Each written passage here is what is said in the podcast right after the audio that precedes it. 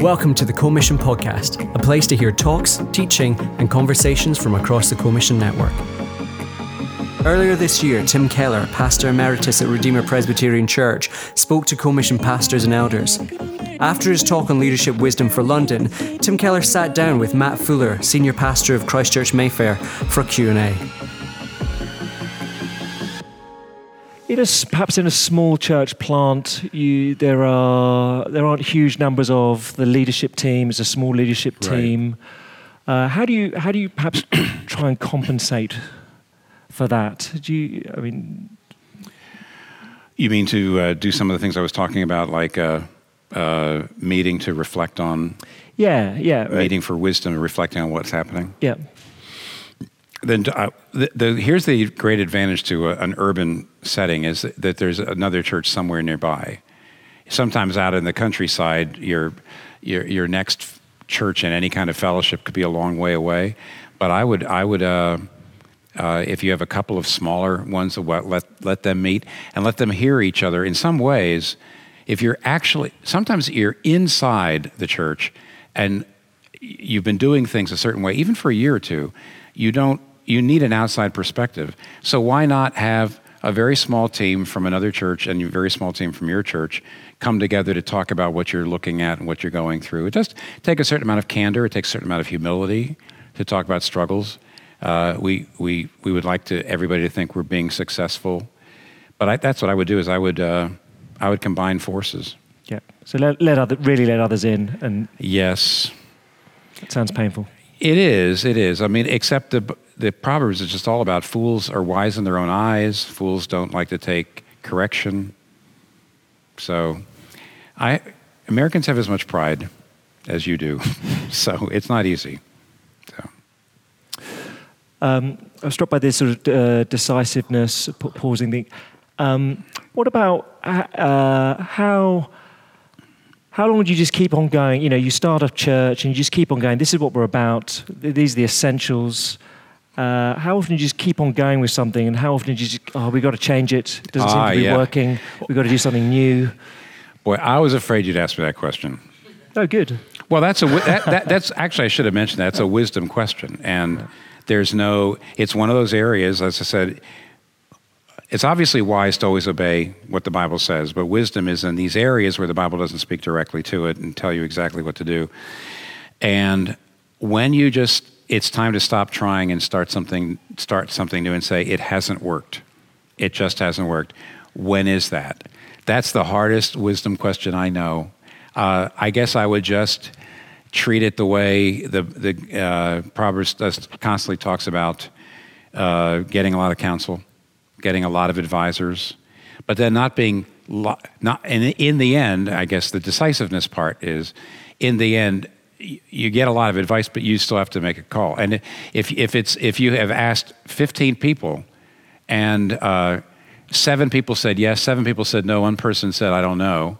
You still got to make the call. You can't just keep going on forever. So decisiveness means, in the end, this is what you have to say. When, when I well, when I got to New York, within the first year, I had uh, a number of people say, "Wow, you're here to start a church. Are you sure God's called you here?" and I always said, "Oh no, not at all. I have I am not at all sure God's called me here." And they would say, "Well, why did you come?" So what I would say is the only things I'm absolutely sure of immediately is what's in the Word of God. And since there's nothing in the Bible that says you've got to go plant a church in New York City, I said, I am sure enough uh, that uh, there were good reasons. I got a lot of good advice. I sought my own heart. I thought about everything I knew in God's Word, how it bore on this. And in the end, I decided to come. And I believe now that I've come, God is either going to use this, and I said, in a year or two, I'll tell you whether I think God called me, or God's going to use this failure to prepare me for something else because all things work together for good to those who love God and are called according to his purpose. So I, in the end, I can't be scared to make a wrong decision. So it is very hard to know when to pull the plug, but you can't be afraid of it because you, you have to say, you know, God's going to work through this one way or the other. Uh, but, but get a lot of advice. But that is, that's the hardest question anybody ever asked me, ever. How do I know when I should stop this? Occasionally, they come and I realize they've they've gone way beyond when almost anybody else would have stopped, and I can say cut it out. But usually it's a que- it's a very difficult question, and I can just weigh in and say I'm not the only person you need to be talking to. And and the flip side, how. And I mean, these are slightly hard in the abstract. I get, I understand that, but uh, just to keep trying new things, new things, not to stop the old, but just to uh, add and add mm. and add and add. Do, have you seen churches do that badly? Uh, try and do too many things? Yes, in a panicky way. Uh, they, they, they just, it's almost like they're throwing everything at the wall, hoping something sticks. Yes, I, I think, and actually, uh, whereas being indecisive and not pulling the plug is a danger, the other danger is your people are going your people are going to get very confused if you totally change the the Sunday service totally change the music, totally change the way which we communicate every few weeks. That's just that's every bit as bad. Uh, and I think that's the that's maybe another danger. I would call that impulsiveness, though. Yeah. See? Okay. Yeah. A lack of decisiveness, but that in that case, that would be impulsiveness. Um, and what about money? How uh, how ambitious can you be? Did you ever uh, plan things with a large budget shortfall in Redeemer? Yes, uh, let's be more specific. There's a lot of things. What, what a well, how ambitious, you know? So you, are setting a budget for the next year, and you're you got to you know, you think yeah, this is okay. We got a budget shortfall, and we're projecting a 25% budget shortfall, uh, and some are saying to you. No, Tim, you're nuts. You can't. That's not how you run a business. It's not how. How do you do right. it? How, how ambitious can you be? Yeah. Or did you choose to be?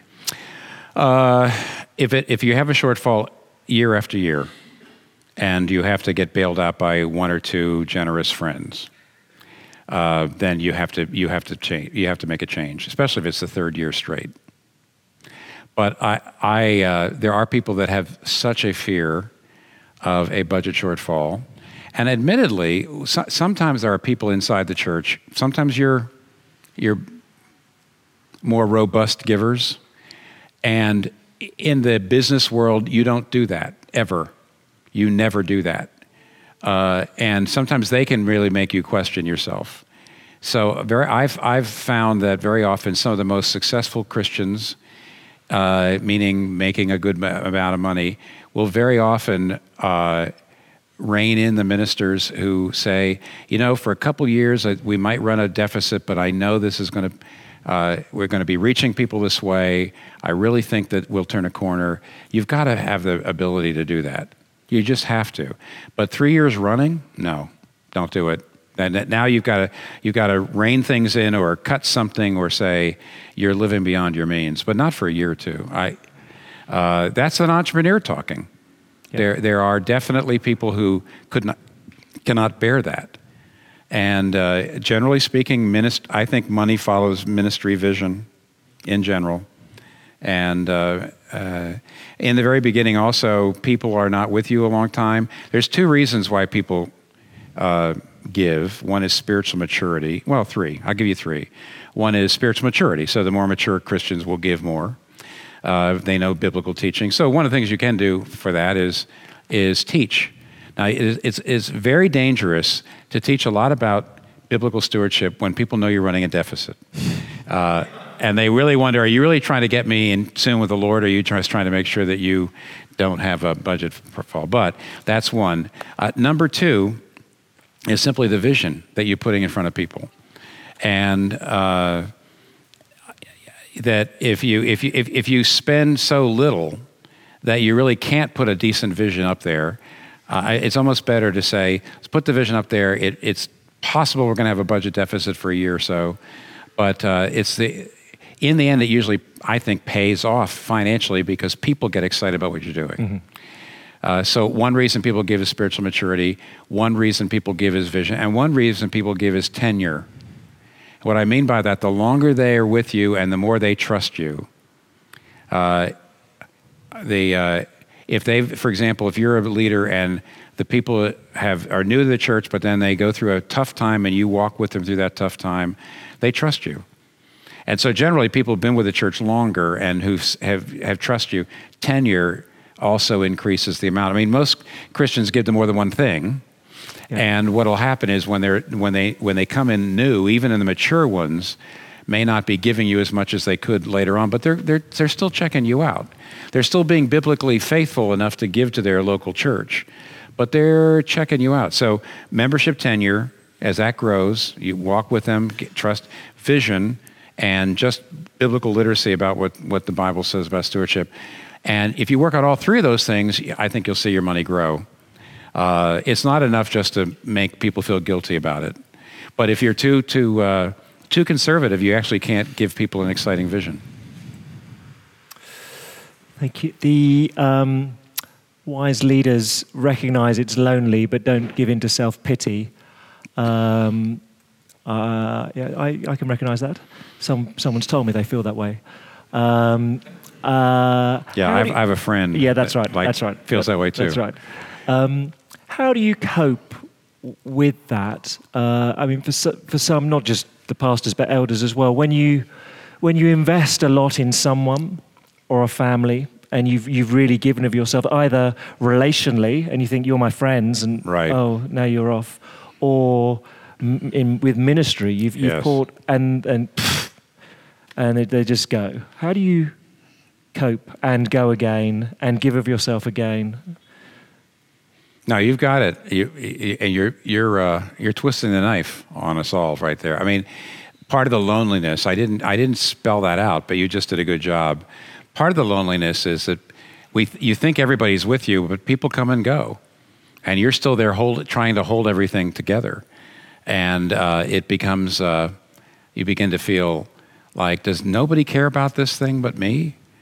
Uh, well, self pity is a form of pride. And uh, there's a fair amount in the Bible about it. I mean, you've got two good Psalms about it. You've got Psalm 37 and Psalm 73 that both talk a lot about self pity and the feeling like, uh, you know, or Elijah, kill me right now. Uh, there's nobody, I'm the only one left. Now, there's Elijah who felt, and Jesus, I mean, the Lord says, I have 7,000 who have not bowed the knee to Baal. And many people think that that's actually a, you know, a symbolic figure. There was more than 7,000 people. But at the moment, uh, Elijah was at that place where saying, nobody cares but me. And I'm just, I've had it. So I, when I read it, Elijah, I read Psalm uh, 37, 73. I talk frankly to a couple other. At this point, you almost have to go to some other people who are your peers and probably not inside the church.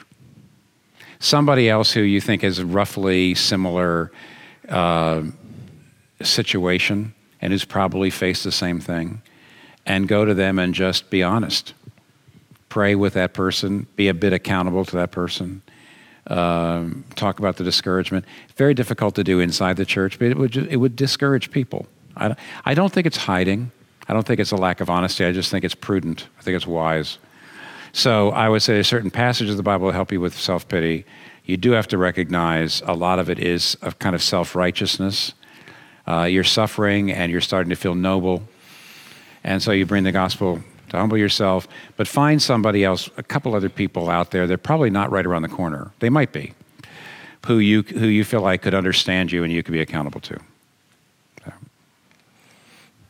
Uh, I wonder if I might ask the um, when have you found yourself most paralyzed and just thought in church leadership, I, we, we just don't know what to do? What, what, what was that sort of scenario? How did you work your way out of it?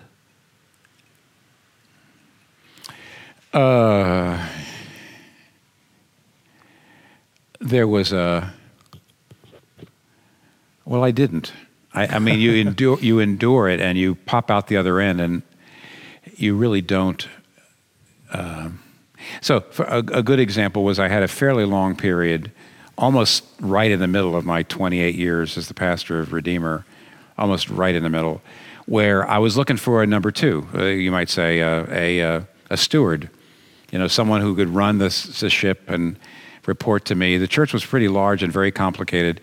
And we had a number of major disappointments in trying to uh, find somebody. And at a certain point, I, I really felt I cannot hold this up. I, I haven't been able to hold up.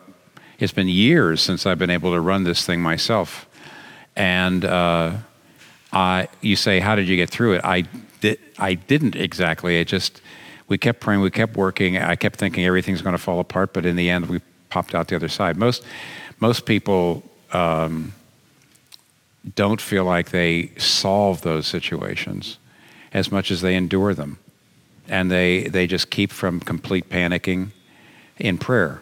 What, what, I, what I'll say, I, I, yeah, what I will say is at times like that, you, can, you will find a psalm or two with your name on it. There, every, the Psalms uh, represent every possible human situation you could be in. And they also represent every possible human emotion you could have. And they don't just represent it, it's not like a poem that just, re- they also tell you how to process that in prayer before God.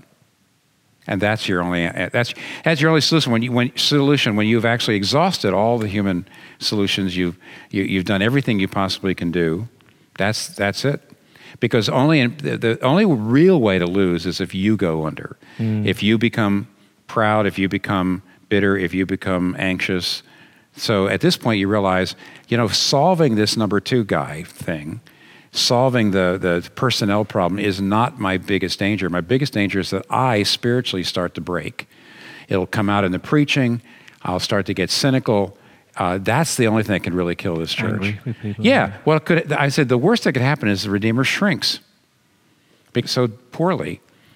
And a lot of people get upset with me and leave and it shrinks. Okay, is that the end of the world? No. What's the end of the world is if I have an affair, or if I, uh, you know, get in, go into depression and, and I'm not able to preach, or something like that. So go to go to the Psalms and, and look to yourself. Take heed to yourself. So. I, I um, this is. I think perhaps it's quite easy from, from this side of the pond to to be aware of your ministry, to hear of the story of, of Redeemer as much as we know it, and think, oh, well, there we go. There, there's wisdom. Tim Keller, he's a very wise man. And um, uh, no doubt uh, there are bright people in Manhattan who, you know, he had a, a community of wise people around him. And uh, it, um, if, you're, you know, if you're wise, if you've, then it's all quite straightforward. And um, Right. You don't, you don't have to. It's easy. It, yeah. When you're wise, it's all easy, right? So I think my question is: um, Is growing a church hard work? Was it growing? Was it hard work for you? Of, of yes. my, my, my, need I say? Of course, it's it's um, the it's agony and ecstasy. So, but it's uh, every May I wanted to quit the ministry for the last 28 Mays. I was just so tired. So if that surprises you, why would it surprise you, really? Why would it surprise you, honestly? I hope it doesn't, but if it does, okay, now the surprise is over, right? It'll never be surprised again. But, but, but on that, when you, you um, demonstrably haven't committed, quitted in the last 28 years. No, I didn't actually. Uh, but how do you, um, how do you know when it's the time to, you just got to draw back? But you know, you may be an elder and you just need oh, a year oh. off. You just need a term off. You're a pastor. Yes. You just say, guys, I, I, I think it's time for sabbatical, or or Yes. I could be in trouble here. How, how do you discern those sort of things? I, I, um, that's it. Well, I mean, we, we uh, at a certain point, my my elders actually uh, kind of woke up. I mean, I think there was a sentence. I started the church, and so I became this sort of larger than life figure to a lot of people because so many of the people became Christians in the church, and a lot of the elders had become Christians in the church. So uh, there, I think there was a sense like, well, you know, Tim actually doesn't get too tired, or he doesn't get despair. And I, I and my wife actually says I that I'm not as transparent about those things as I should be.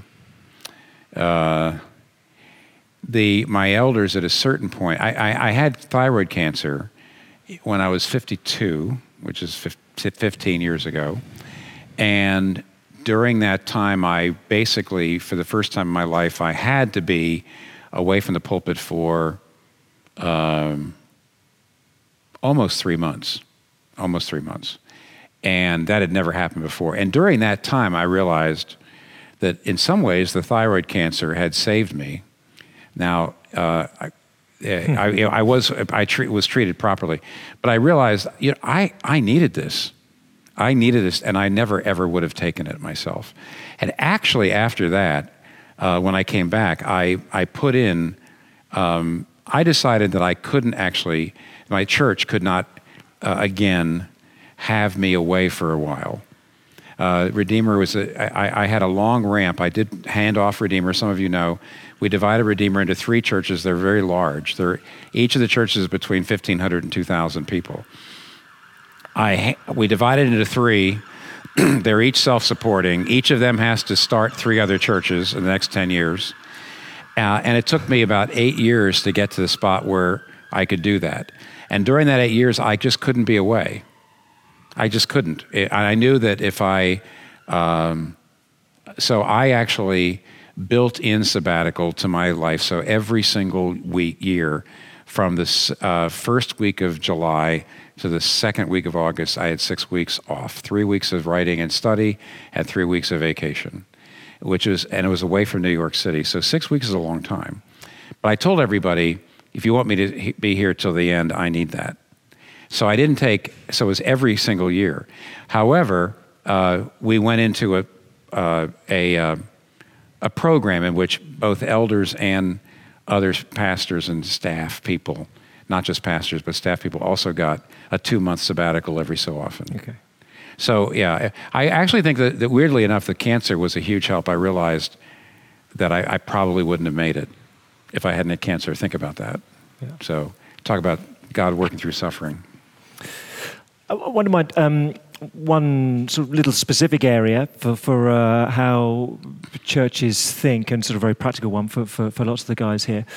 Um, is it right? One of when you had departments in Redeemer, one of the five was faith and work. I mean, that's or something like that. But anyway, yes. But but one of, one of the five, you're good. Um, uh, occasionally, uh, you, are spies. your spies have given you good intel. Um, the on that whole area, though, how do you uh, both uh, for us in our own thinking and, and, also how you lead a church, avoid, if I can caricature poles. Good. Um, at the one hand, uh, work is all your work is all, secular work, unless it's of the gospel, is just utterly meaningless. Doesn't matter if you're an architect, a doctor, artist. Mm. Um, you're, you're wasting your time, that right. Just give us your money so we can go yep. preach the gospel. Yeah. Right. Uh, oh, no, the other ext- extreme, or the other pole, um, the work, all secular work, is so significant that Christians um, are that actually it devalues a gospel yeah. A view of eternity and people are going to hell and how right at that end of the spectrum you've got people saying uh, the Christians are actually building a Christian culture. Uh, they're uh, they're transforming culture through their worldview, and even the things that are going to that you're doing right now will somehow be brought over into the new heavens and new earth. So that tends to say the church, building up the church, evangelism is not so important. It's everybody doing their work. That's the other end of the spectrum. Yeah. yeah. And so now we have, by creating these caricatures, you've given me this wonderful opportunity to say that I'm not at either end of the spectrum. Okay. Okay. Uh, I, what I, what I, no, no, no, no, absolutely. Um, three things. One is the most important thing you can do for anybody is to bring them to a saving faith of Christ, which because when you look at what happened in Genesis 3, as soon as Adam and Eve sinned, the first relationship that of course blew up was the relationship with God. So now they're hiding from God, they're afraid. But you notice everything else that happens. Uh, they have to hide from each other. So there's, uh, their social relationships have changed. Uh, they, uh, have, you know, God says that the ground is cursed. So now thorns and thistles will come up. So there's uh, all the other relationships, social relationships, economic relationships, material relationships. There's all kinds of things wrong with the world, and it, they're all the results of sin. So crime, racism, um, you know, environmental uh, uh, pollution.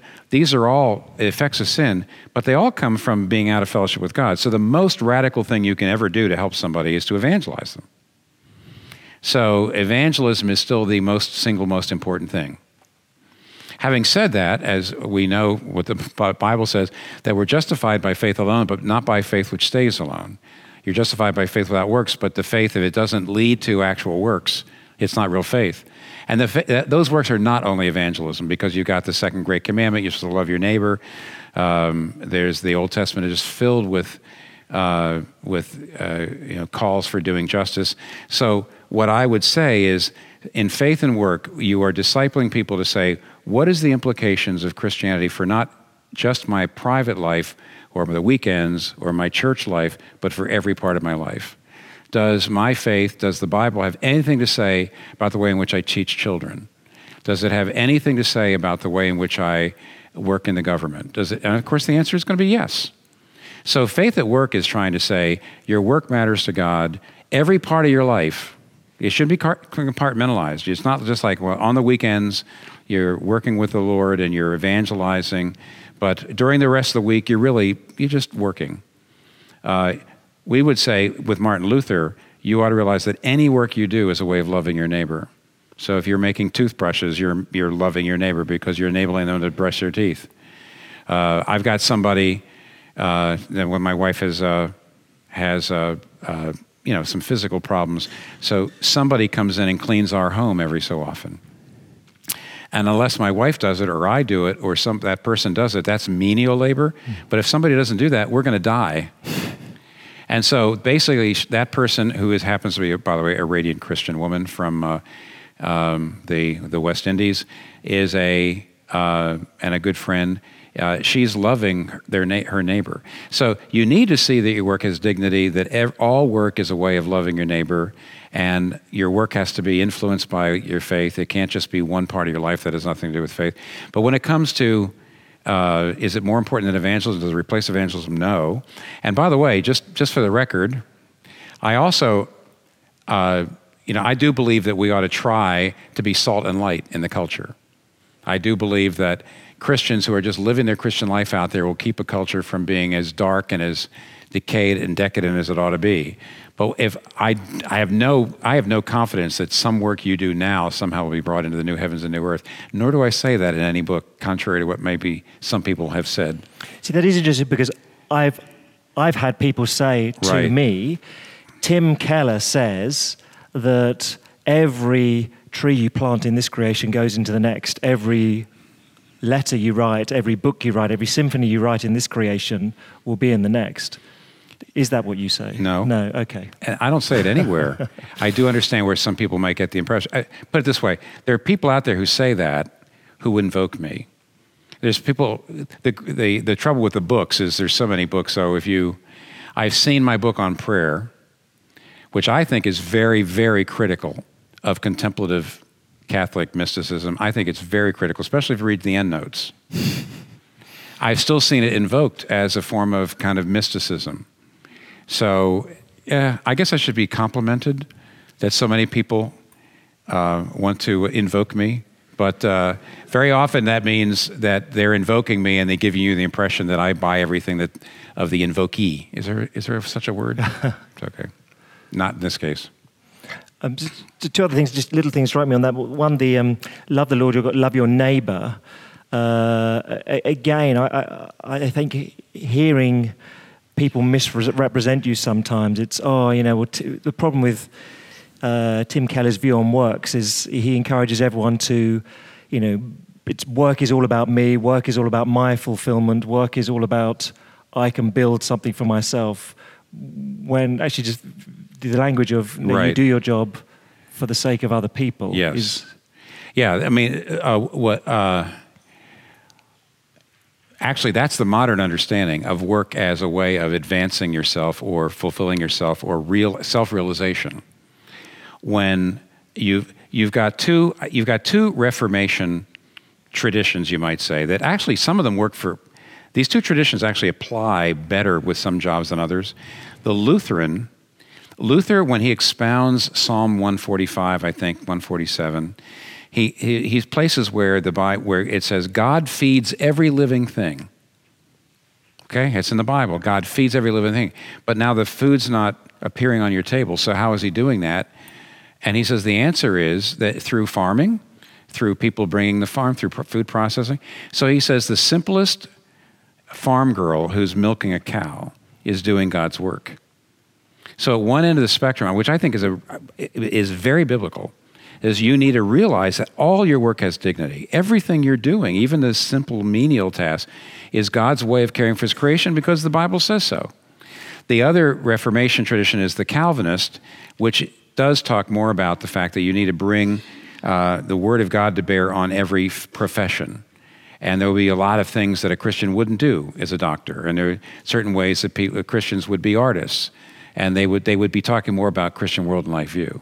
So that's my, my understanding is no, not the, uh, I'm not trying to, in fact, actually, I'm not trying at all, at all to encourage careerism or a Christian careerism at all, but really trying to help people see really a joy in what they're doing and recognize that I can be doing this for God. Ephesians 6. Yeah. So is it helpful to think in terms of, uh, I'm a simple soul, sometimes think God's plan before the creation of the world was to save a people for himself. That was, that's the master plan. Yes. To unite all things under Christ in a sort of Ephesians 1 way. That, that's the sort of the master plan. But he does providentially care for his world. Um, yeah. And, and, and, and he will, there will, by the way, I'm not saying I know that what I do today goes into the new heavens and new earth. But the fact is, we're not just saved to go to heaven. God created both matter and spirit. He's redeeming both matter and spirit. We're not only being saved spiritually, but we're resurrected. And so, what that does mean is that there must be something about the created world that God just loves as a good in itself. Uh, yet, here's where I am, forgive me, no, no time to go. Here's where I'm infralapsarian, not supralapsarian. Sorry, we Presbyterians, you know, put up with me for a minute. I, I do believe that in the end, salvation is going to achieve a material world uh, with resurrected bodies and people. And so there must be something about this world that God just loves. That it's not simply a theater for salvation narratives. It's not simply a place where we decide whether to become Christians or not and go to heaven. It's a place where in there must be something about this world that God must love because He's actually going to renew and restore it. And so the, the end point of saving a people for Himself is a renewed world. So that's the reason why, even if I'm working right now, say, if a Christian is a work a lawyer working for justice, or a farmer, or a gardener just making the world beautiful, he, I don't see he's got any uh, uh, assurance that the flower he's planting right now, or anything he does now, or the music, is going to somehow be in the new creation. No. But there will be music in the new creation, which means that doing music can't just be a kind of uh, uh, just a sideline as opposed to preaching the gospel. There, it, it obviously is something that God must love. I mean, ministers will be out of a job yeah. and me, and doctors, any, any any of you are physicians or medical, we will be out of a job. We're going to have to figure out something else, like maybe music. But is that okay then? So, so I think in terms of the, uh, you know, God has a, the, the, his master plan, um, and He providentially cares for this world. And Christians, you got to think about eternity and the salvation of souls for eternity. Yes. And you care about this world while you're in it, and, and you care for it, and you, you do the jobs you, are given to do, and you, you do them in a way which is pleasing to the Lord, and well, I guess I'm trying to say God cares about this world not as a means to an end, but an end in itself. He's going to renew it. He doesn't have to. Why not just burn it up and have no. See, either he's going to burn it up and it's going to be replaced. We were talking about this at dinner. Or it's there's going to be some continuity. I don't know. But the fact is, why would he replace it? You know, wh- why does Jesus have a resurrected body? You know, why, why, why did he eat a fish? I mean, obviously, that's remarkable to me. Uh, it's not the sort of thing that anybody could have made up. It's one of the reasons why I believe the gospel narratives or the resurrection narratives are absolutely historically valid. But I just don't think we ought to get into a position where the world, this world, actually doesn't seem to matter to us no. because it matters a lot to God. So do you, do you, do you sort of resist, or are you okay with the sort of the, the sort of soundbite or sloganing of, uh, as Christians, we care for all suffering, but especially eternal suffering. Yeah, sure. I mean, it's the same. It's the same way of saying um, the Good Samaritan parable. Obviously, the best way to help a person whose whose life is ruined is to save their soul. But it, the, Jesus forbids you to think it's the only way. Yeah. Same thing with suffering, sure. Yeah. Thanks for listening to the Co-Mission podcast. Check out and share a video version of this talk on our Facebook page. Just search for Co-Mission. Next week, a conversation about church planting with two of our pioneer church planters and Director of Church Planting for Co-Mission, Richard Perkins.